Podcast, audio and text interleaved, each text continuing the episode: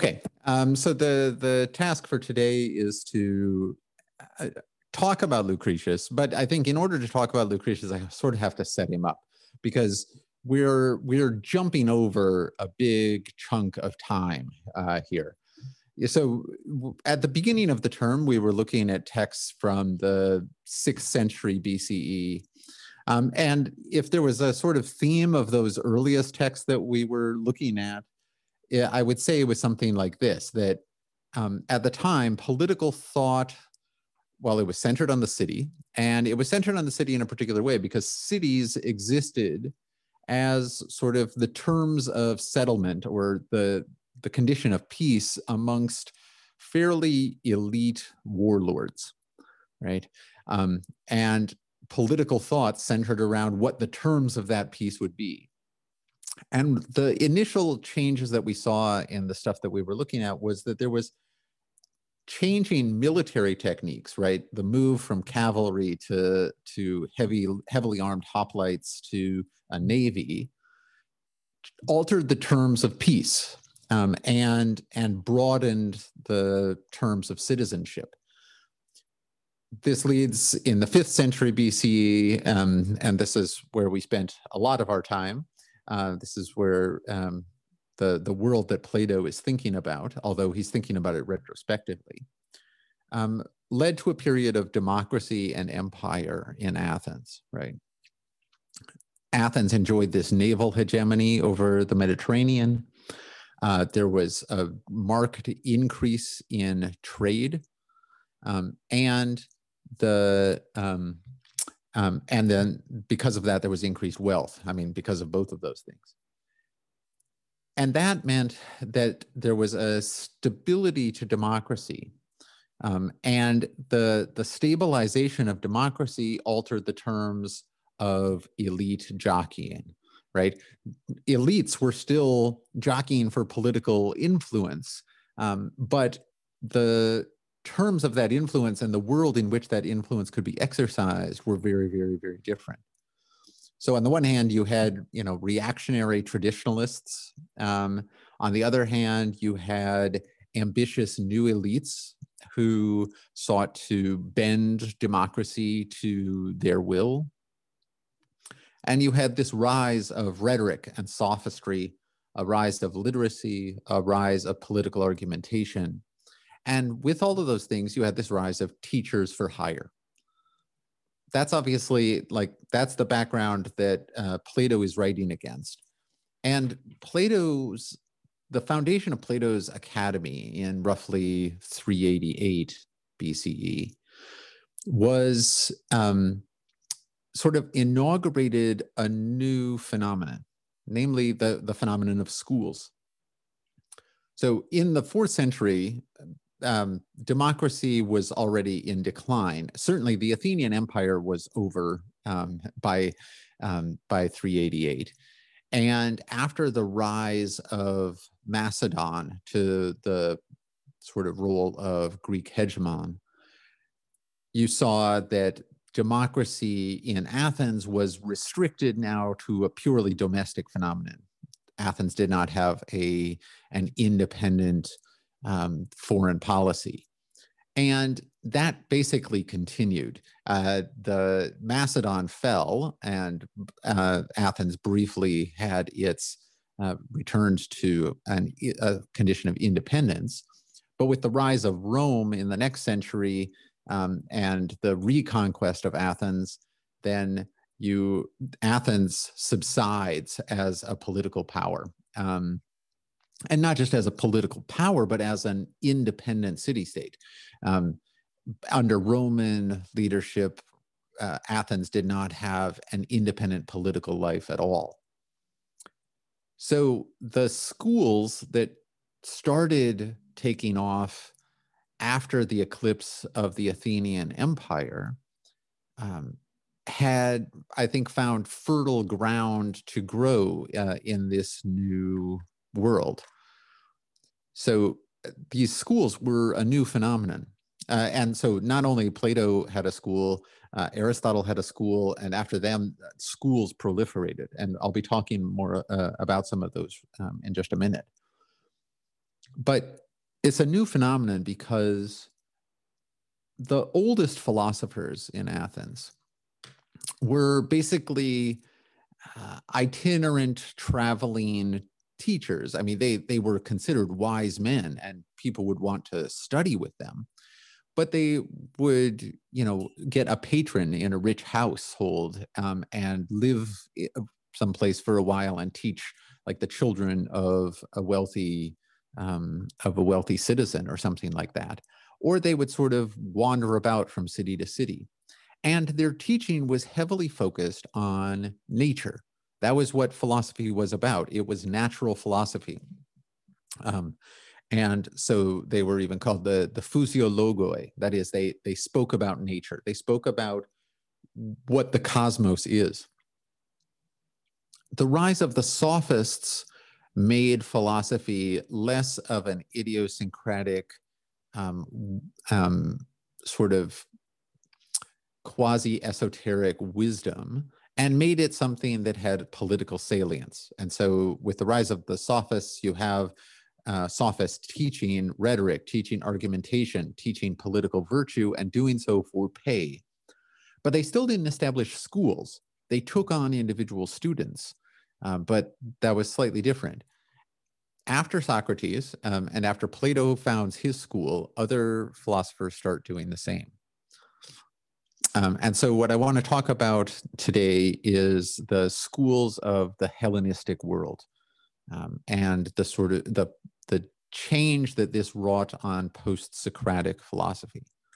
So, on this slide, uh, the picture there is uh, Diogenes the Cynic, who um, the the Cynics were uh, a sort of hewed to a particular version of uh, Socratic teaching and didn't found a school per se uh, in the same way that some of the others did, or, or Diogenes did not at least. Uh, but uh, here, what Diogenes is doing the is he's wandering through the agora with a lamp in the middle of the day, and people are like, "What are you doing, Diogenes?" And he says, "Yeah, I'm searching for an honest man."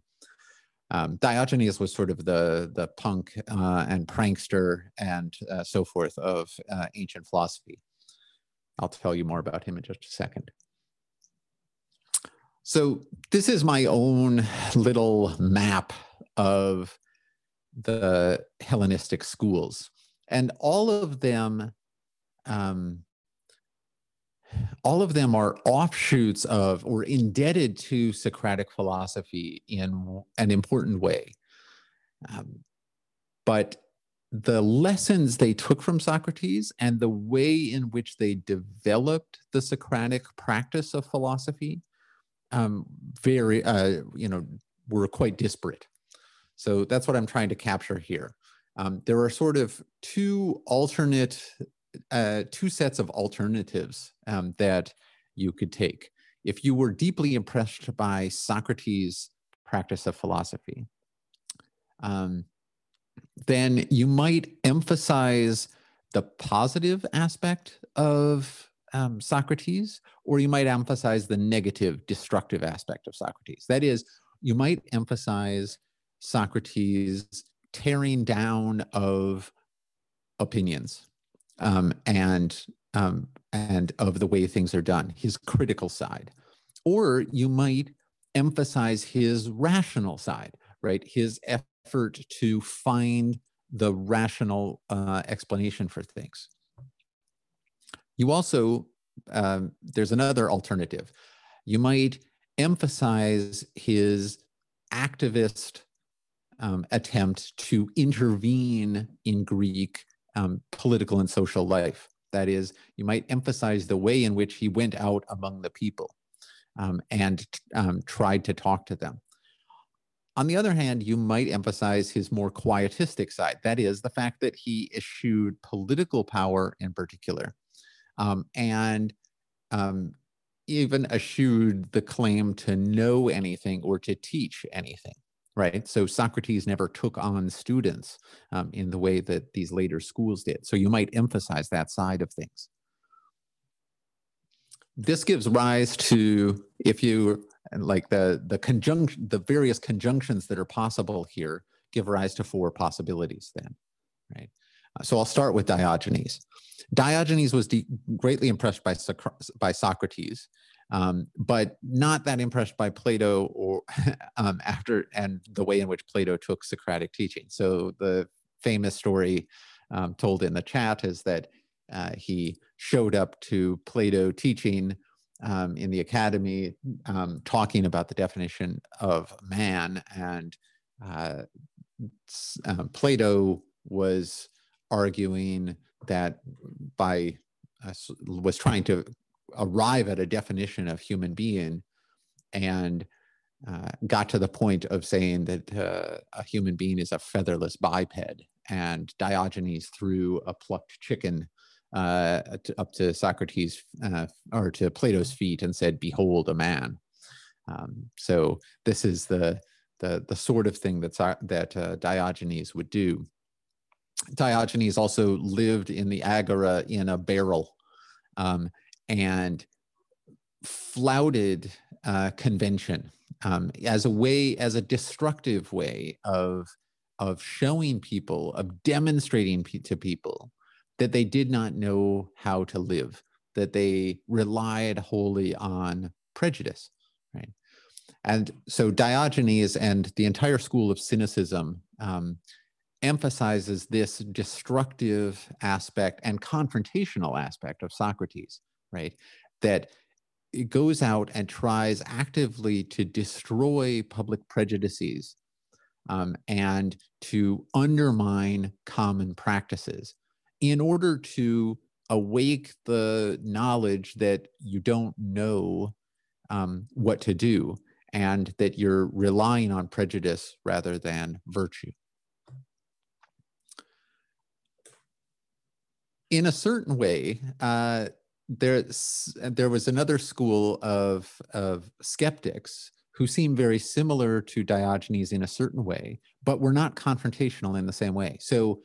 Um, uh, basically, a century after Plato's death, the academy fell to into the hand or fell to the leadership of this um, guy uh, and Arcesilaus um, was emphasized the skeptical side of Socrates in the sense that he emphasized the way in which Socrates' argumentative um, strategy was purely destructive.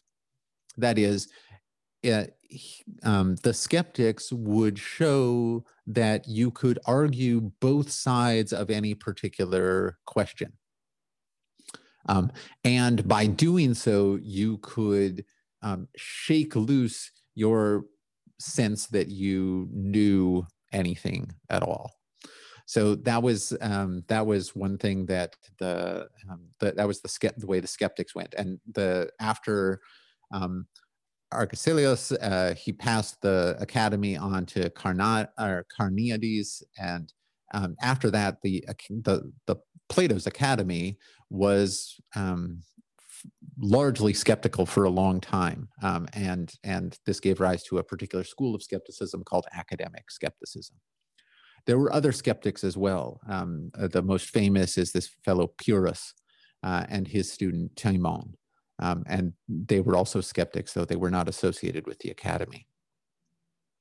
And rather than destroying, rather than emphasizing the destruction of sort of common practices and prejudices, um, what skepticism emphasized was that you were destroying claims to knowledge or certainty.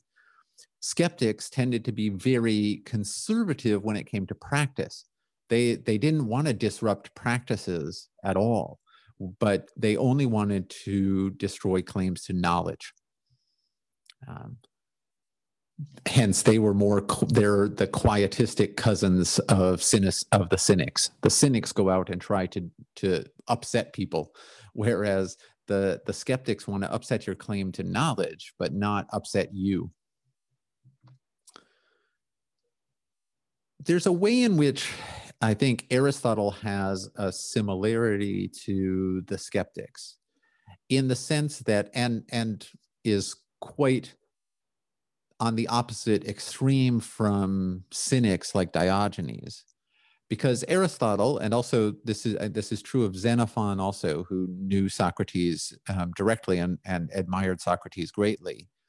Um, I've I've labeled them conventionalists on this, um, which doesn't get at everything, but I think it's important that um, one of the things that um, Aristotle does is that he sort of revindicates common sense and social appropriateness um, and gives them a sort of rational basis. So he takes the Socratic method of examining um, common beliefs, but rather than showing that everybody doesn't know what they're talking about, um, what he shows is that everybody is has got some handle on the truth, or at least the most prominent opinions are ones that they do see something about the truth. And because of that, they can be reconstructed and rationalized in a particular way. Right. And so in Aristotle, you get a uh, an attempt to uh, marry rationalism a sort of positive rationalism to a, a, a vindication of common sense. Right? The other possibility here, and this is the one that we're going to be talking about um, for the rest of the day, and that's why I've saved it for last, is what's frankly uh, dogmatic philosophy, right? Uh, now, dogmatic um, has a bad connotation, right? Um, but as we know from the Republic, dogma just means like a, a, a conviction, right? So dogmatic philosophers mobilize philosophical rationality um, in order to shore up and advance their conviction about what are rationally justified beliefs right? And they try to propagate those rationally justified beliefs right? So dogmatists um, and these were most of the most important schools um, of the hellenistic period um, were activist in the sense that they sought to um, gain adherence and to change people's minds um, and they were positive in the sense that they wanted to offer a rational alternative to the beliefs that people already had. And the big uh, three schools here are um, Stoicism, Epicureanism, and the later uh, peripatetic school, that is, uh, Aristotle's school um, well after Aristotle had died. Um, so it got it became more dogmatic in the sense that it had it had a, a, a, strong positive teaching that it tried to portray and get across so um, we'll talk more about stoicism and the later peripatetics when we get to um, cicero because those two schools cicero is sort of a uh, represents a sort of fusion or um, uh, or combination of terms from those two schools. But what we need to talk about today is Epicureanism, because that's uh, that's Lucretius for you. Okay, so I want to back up one step uh, in order to then um, make this same contrast between um, Aristotelian sort of conventionalism and Epicurean dogmatism um, a little bit clearer and more far reaching.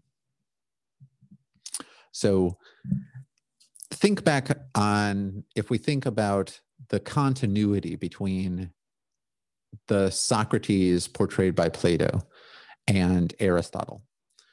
Um, Plato's Socrates and Aristotle, I think, they agree about a lot. Um, and two of the most important things that they agree, agree about are that um, philosophy, the life of philosophy is the highest life possible for human beings, right?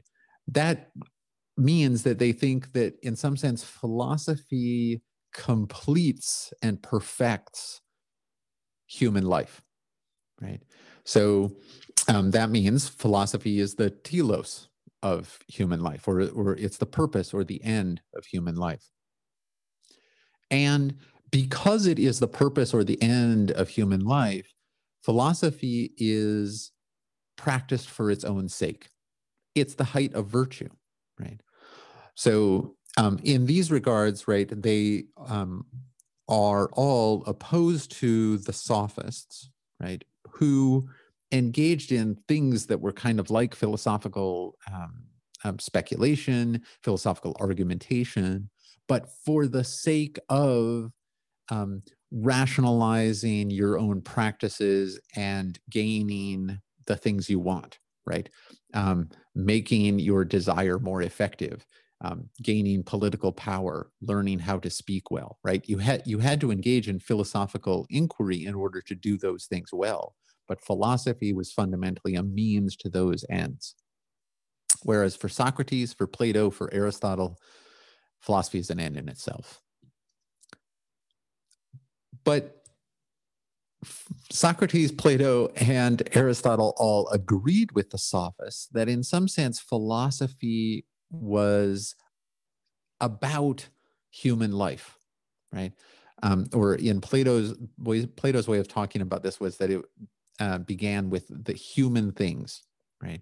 Socrates' um, innovation was to uh, turn from the old sort of philosophical speculation, which started with the natural things, which started with the heavenly bodies, and to turn that sort of rational inquiry towards the city and towards the human uh, human affairs, right?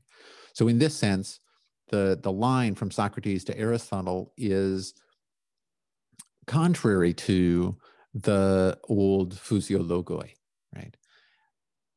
Now, Aristotle has a, a, physics and Aristotle has a metaphysics, but I think there's an important sense in which the, the terms of in which Aristotle understands physical and metaphysical phenomena are in some sense derived from uh, his discussion of human life. Um, and I'll come back to this in just a second. So that that's the continuity of of from Socrates to Aristotle. But there is there's a discontinuity also that needs to be stressed. Aristotle emphasizes very strongly two things that that you don't really find you can find in some elements of some of Plato's dialogues, but certainly they were not strongly present in the Platonic dialogues that we read. Right. The first is that um, in Aristotle you get a very extensive account of the possibility and the utility of positive knowledge about the world. You get a whole scientific program of um, studying nature, studying uh, comparative uh, constitutions, um, etc. Right? You get this positive science of the world, um, something that in Plato, at least in Plato of the Republic, seems nonsensical, right? Because it seems like for Plato, knowledge is necessarily founded on and only found in a turn away from the world, away from, because we can only have opinion about the things that appear to the senses. And you don't get that in Aristotle, right? The second um, discontinuity between Aristotle and uh, Socrates or Plato Socrates is that for Aristotle, political activity, um, life in the city, um, engagement in politics is itself a worthy object of philosophical contemplation, right? And this was the sort of lesson that I was trying to draw from the politics um, last week, right? That theoria, contemplation, one of the things that it does is that it beholds human action um, in the city and sees the displays of virtue um, in political life and draws um, lessons from those about um, everything, all right, about the nature of being itself. So I said that uh, Epicurus, Epicureanism is one of these dogmatic schools that occupies this other corner of the, the map. Um, and so now um, I want to I want to talk about that, and with that, what I've said about the Socratic uh, elements of of Aristotle um, in the background. So first, a little biography. So Epicurus um, was um, a he was an Athenian by birth, or had Athenian citizenship. Um, he was um, his parents were Athenian, and he spent some of his life in Athens, um, right around the time of Aristotle's death. Um, Epicurus was in Athens um, in um, 323 when Alexander died uh, and when Aristotle left Athens to go into uh, exile before his own death in 322. Um, Epicurus, at some point after that, um, went to the eastern shore of Turkey um, and with a um, Democritean um, uh, so Democritus was a, a, an ancient uh, physiologoi who was an atomist. Uh, he believed that everything that existed was atoms. Um, and one, and there was a Democritean philosopher uh, living on the east, eastern shore of, of Turkey, and Epicurus went there, studied with him, and then moved further north in Turkey, uh, uh, in what is today Turkey, to the city of uh, Lampsacus, and he taught in Lampsacus. He lived there and he taught. He didn't teach publicly he taught privately in his own garden. He took students um, who would come to his house and they would sit in the in his backyard um, and he would teach. Uh, he took uh, it, there's it's well attested that he had women students and uh, even slaves as students. And what he taught was uh, a, a sort of dogmatic, um, therapeutic, and anti-political sort of philosophy, right? So it was dogmatic uh, in the sense that he had a very definite set of positive precepts that he taught, um, a, a set of convictions about the natural world, about the gods, about the human soul, and about um, how to live a human life and what virtue was. Um, and but the purpose of this dogmatic teaching was highly therapeutic um, in the sense that it was um, meant to uh, assuage suffering and to reduce the suffering of his students. It was meant to make you happy or at least content. Um, ataraxia is the word that Epicurus uses which means sort of being unconcerned, being unbothered. Um, and that's sort of the goal, being unperturbed by the world. Um, that was the, the purpose of this uh, philosophical therapy. And you might think that, you know, that was a particularly appropriate sort of therapy for a world in which um, you know, the realm of political action had substantially disappeared, right? Um, there were not so many opportunities for uh, civic engagement as there had been uh, a century or before. So Epicurus, uh, Epicurean teachings spread and Epicurus took on, uh, he had some writings that were passed down, uh, and he took on a sort of uh, occultic quality he was basically um, like a, a, a Jesus like savior figure to later Epicureans um, who saw in him and in his teachings the key to human salvation. Lucretius is one of those later students. It's ironically, we know much less about Lucretius than we do about Epicurus even though Lucretius was uh, an upper class um, Roman, right? He was an aristocratic Roman um, living at a time when there was an immense amount of writing um, being done um, by aristocratic Romans, but he uh, did not rise to anyone's attention really um, until after his death, um, when he his poem De Rerum Natura on the nature of things was uh, published reputedly. It was originally published by Cicero, uh, in fact, um, and it was massively um, influential uh, and admired. The Virgil, um, the you know the greatest of the ancient Roman poets, um, admired Lucretius's uh, poem immensely um, and said in his uh, Georgics that uh, said of Lucretius, quote, happy he who was able to know the causes of things and who trampled beneath his feet all fears, inexorable fate, and the roar of devouring hell, which is quite a, a bit of praise. Um,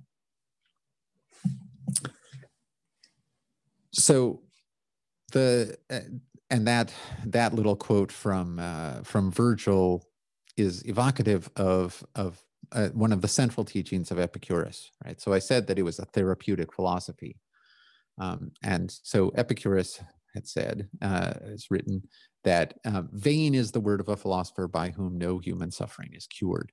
For just as medicine is of no use if it fails to banish the diseases of the body, so philosophy is of no use if it fails to banish the suffering of the mind.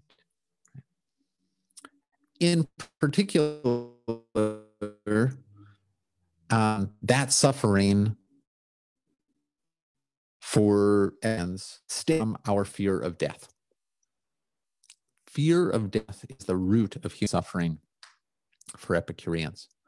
So in uh, Rerum Natura, in the part that you read for today, three, um, in particular, lines 978 to 1024 really uh, drive this home because what Lucretius argues there is that all of the punishments that tradition locates in the abyss of Acheron, that is in the underworld, in hell after death, actually exist in our lives. So every way in which we imagine injustice or sin or wickedness to be punished is actually a projection of the suffering that we uh, undergo here on earth. We undergo that suffering for our um, our sins in some sense. That is, we do wrong and we suffer for it. But we imagine that that suffering comes from outside us, or that it comes from outside of nature, that it comes from um, God, uh, that it comes from a sort of divine justice, um, and that it will continue or even be augmented in the afterlife.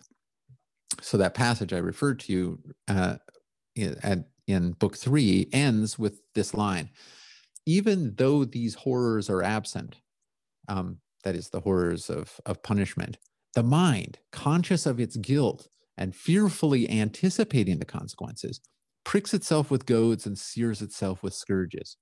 It fails to see how there could be an end to its afflictions or a limit to its punishment. Indeed, it is afraid that its suffering may increase in death. In short, fools make a veritable hell of their lives on earth.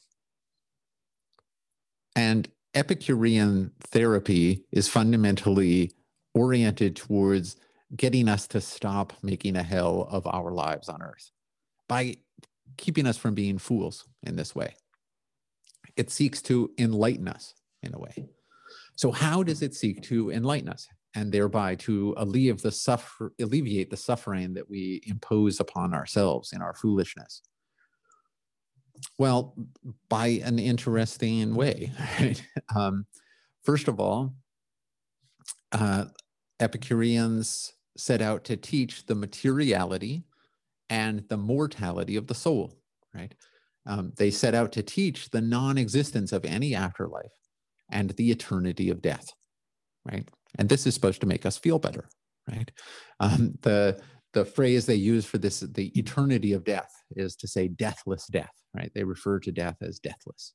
Um, to, to drive home the sense that um, death will never end, right? Once you die, it's forever. Um, there is no there is no end to being death, to being dead. But precisely because there's no end to being dead, um, death is nothing for us.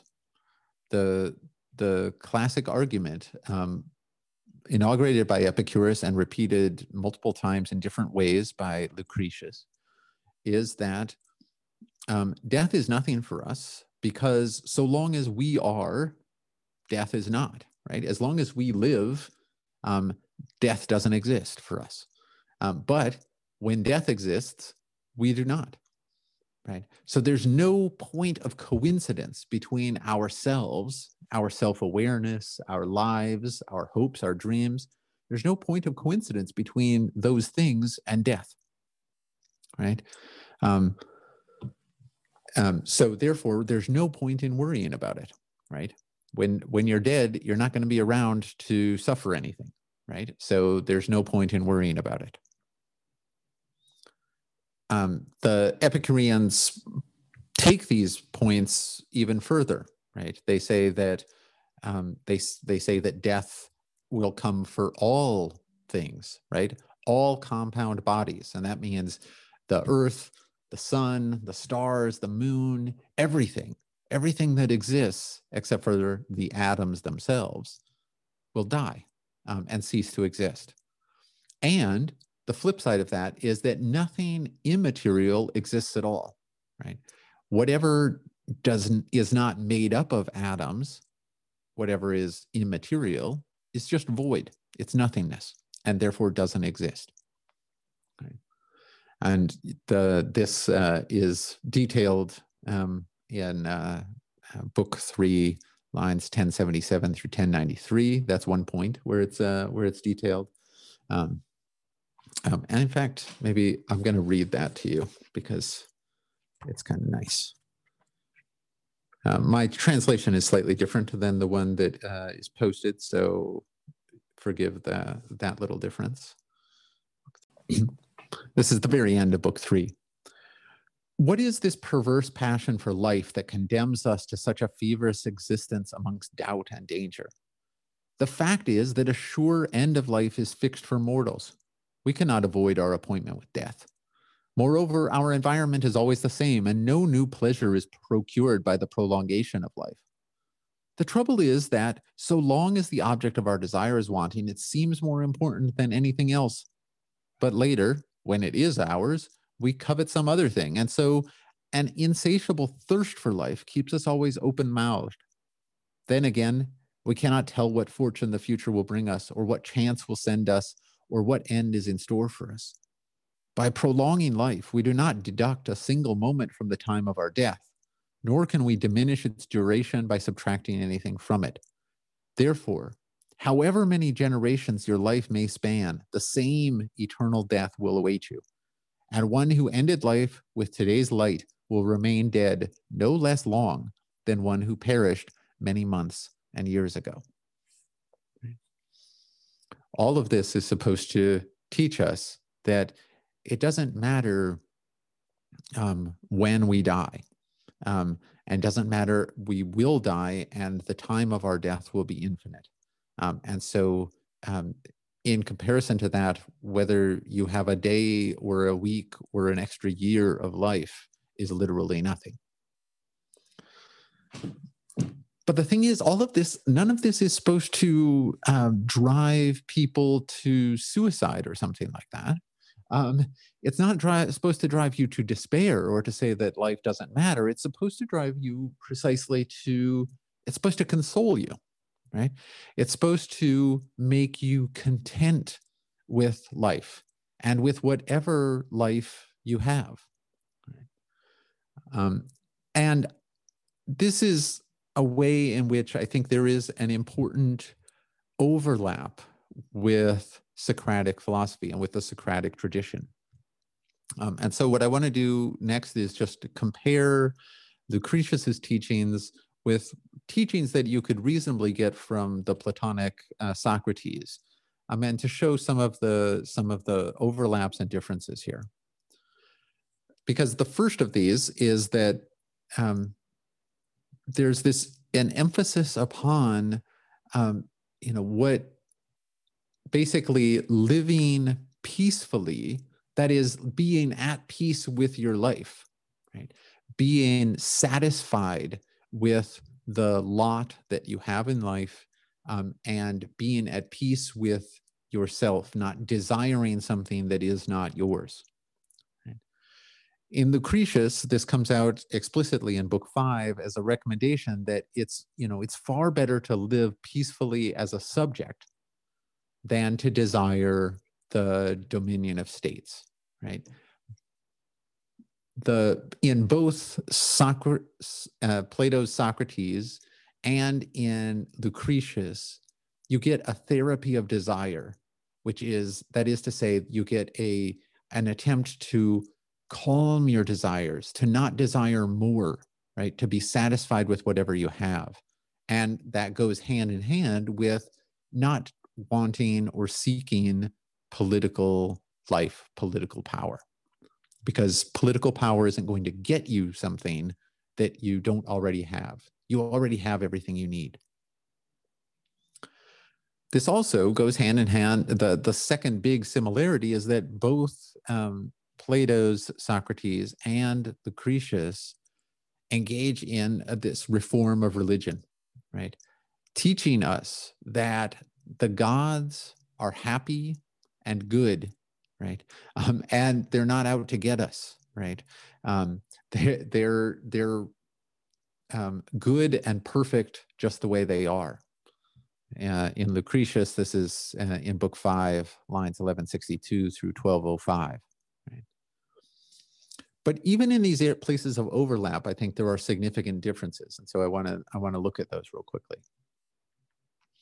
So thinking about this recommendation of a peaceful life.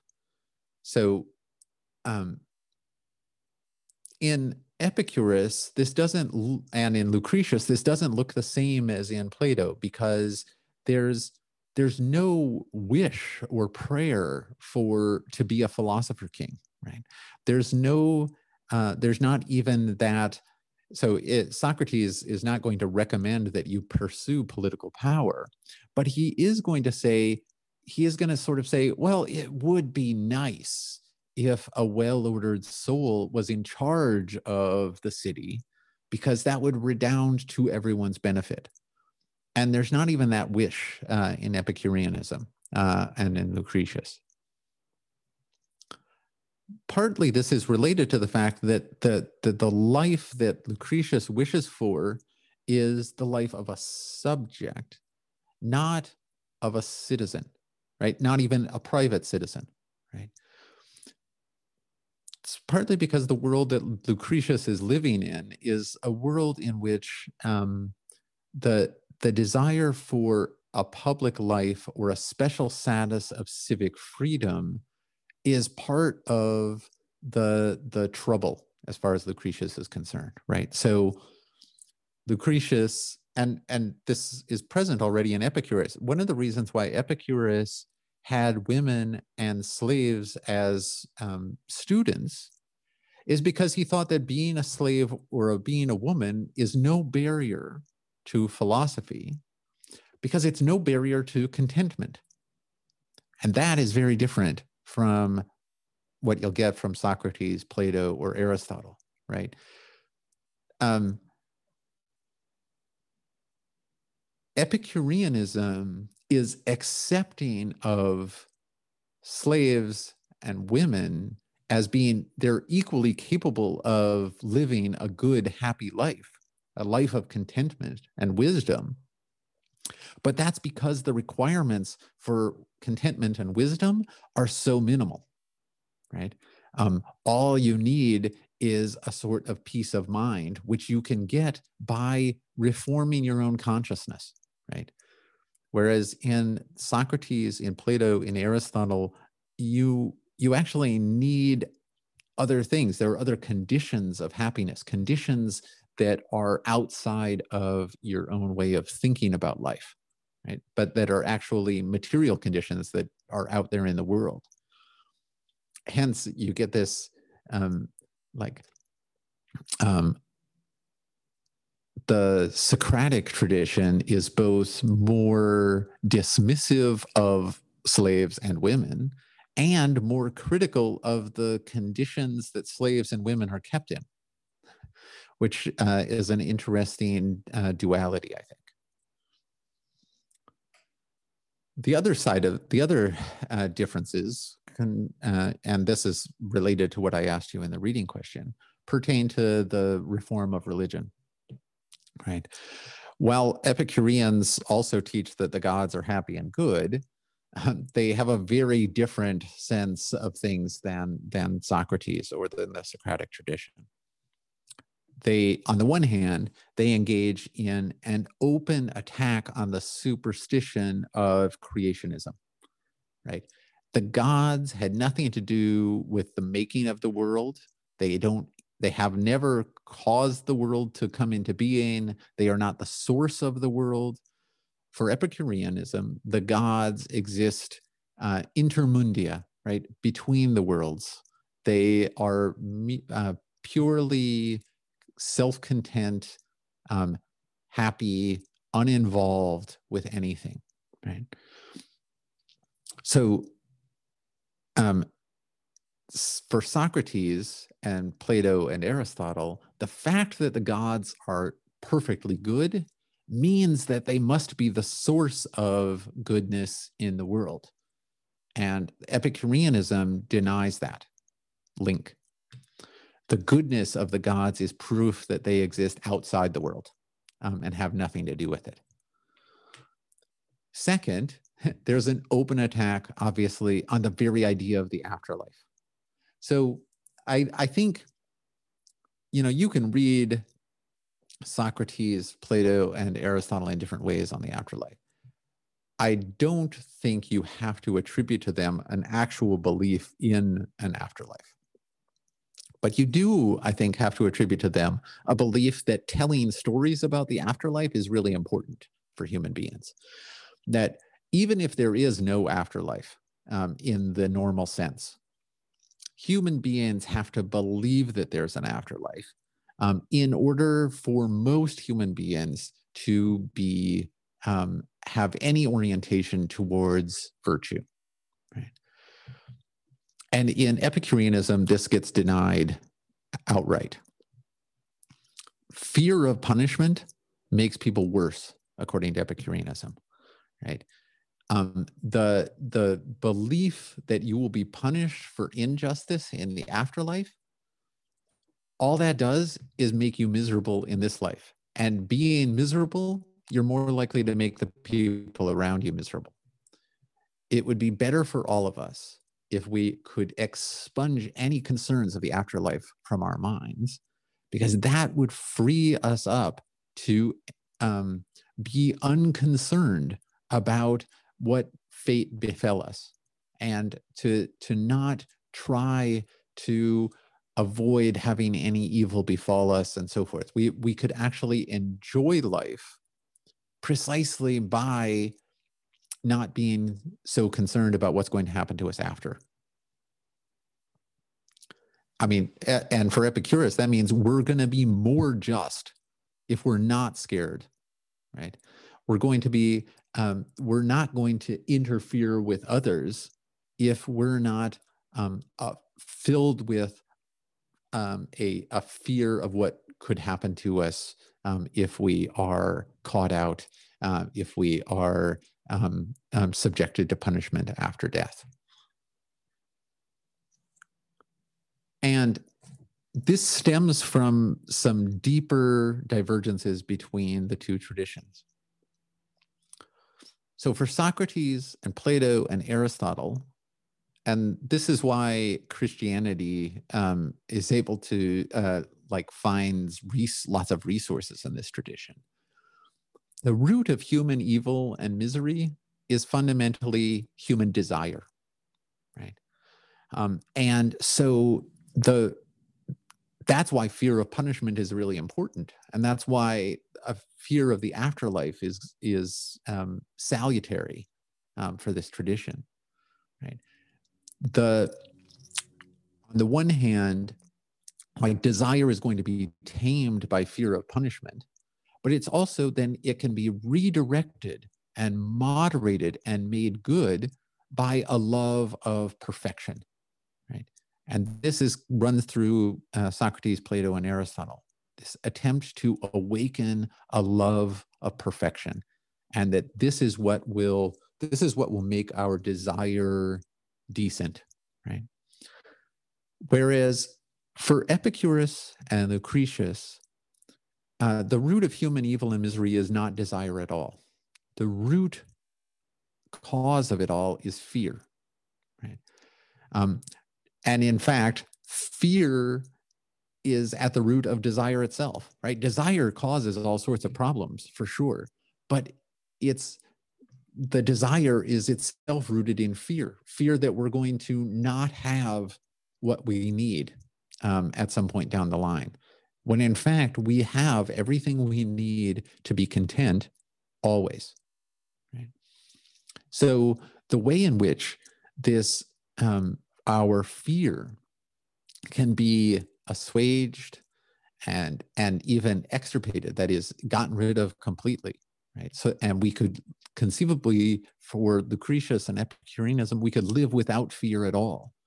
And we could live without fear at all and hence be completely virtuous and completely um, content if we simply understand the world we live in right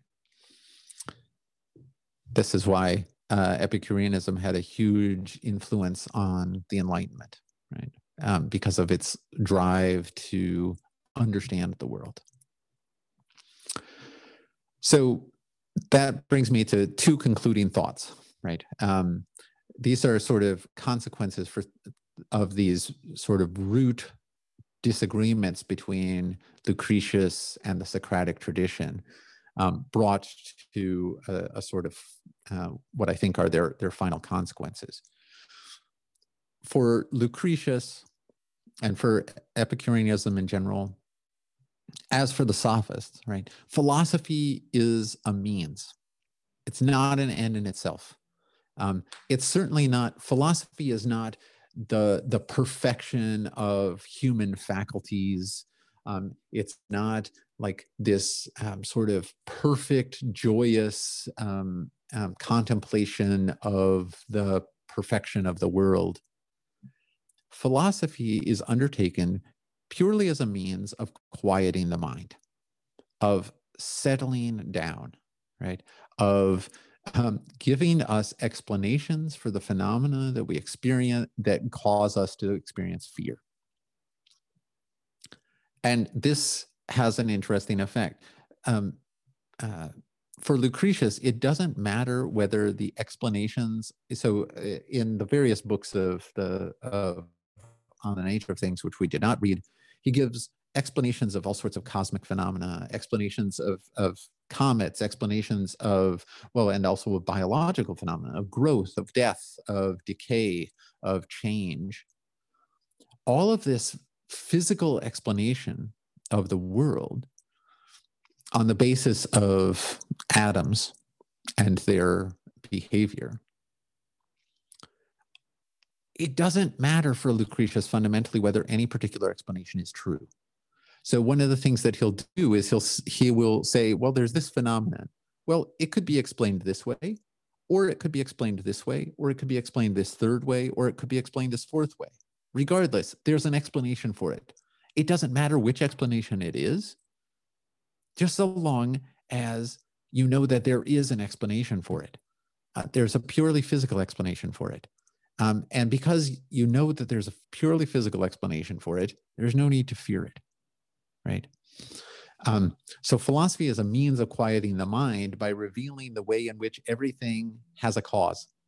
Um, and we can think about what those causes might plausibly be. As long as we have plausible causal stories to tell ourselves about every phenomenon in the world, we have no reason to fear um, and we have no reason to be disturbed by any of them. So by a naturalism, I mean that Lucretius wants to get us, get his readers out of their heads. Uh, he wants them to see the world not with human eyes, but from an impersonal point of view, from the, the point of view of the impersonal, non human processes that constitute and reconstitute the world around us. Because he fundamentally thinks that human beings need to get over ourselves. We need to stop seeing ourselves as the center of the world. We're not the center of the world. We're just stardust, right? we're just, we're just in the void. There's nothing particularly special about us. We are natural phenomena, just like everything else around us. Um, we are more like rocks than we are like gods. Um, and if we can think of ourselves as rocks or as akin to rocks, as purely physical um, processes going on uh, in an impersonal, uncreated, undirected world, then we will be happier. We will know peace. It's the reverse of what happened in Plato and Aristotle. In Plato and Aristotle, you fundamentally, Plato and Aristotle fundamentally embrace and try to and the world at large as fundamentally oriented around human beings and as uh, in some sense for us right? In aristotle this is very explicit. The rest of the world really exists for us. Or we have to we have to see it that way. Um, have to understand in order to understand it we have to understand it as existing for human action um, and human um, existence. Human understanding, human contemplation. So uh, the Platonic Aristotelian tradition gives rise to a fundamental humanism. And uh, Lucretius and Epicureanism uh, gives us a sort of anti humanism, but a, a therapeutic anti humanism, a, a concern for human suffering that uh, is supposed to be alleviated by human beings not thinking that they're special.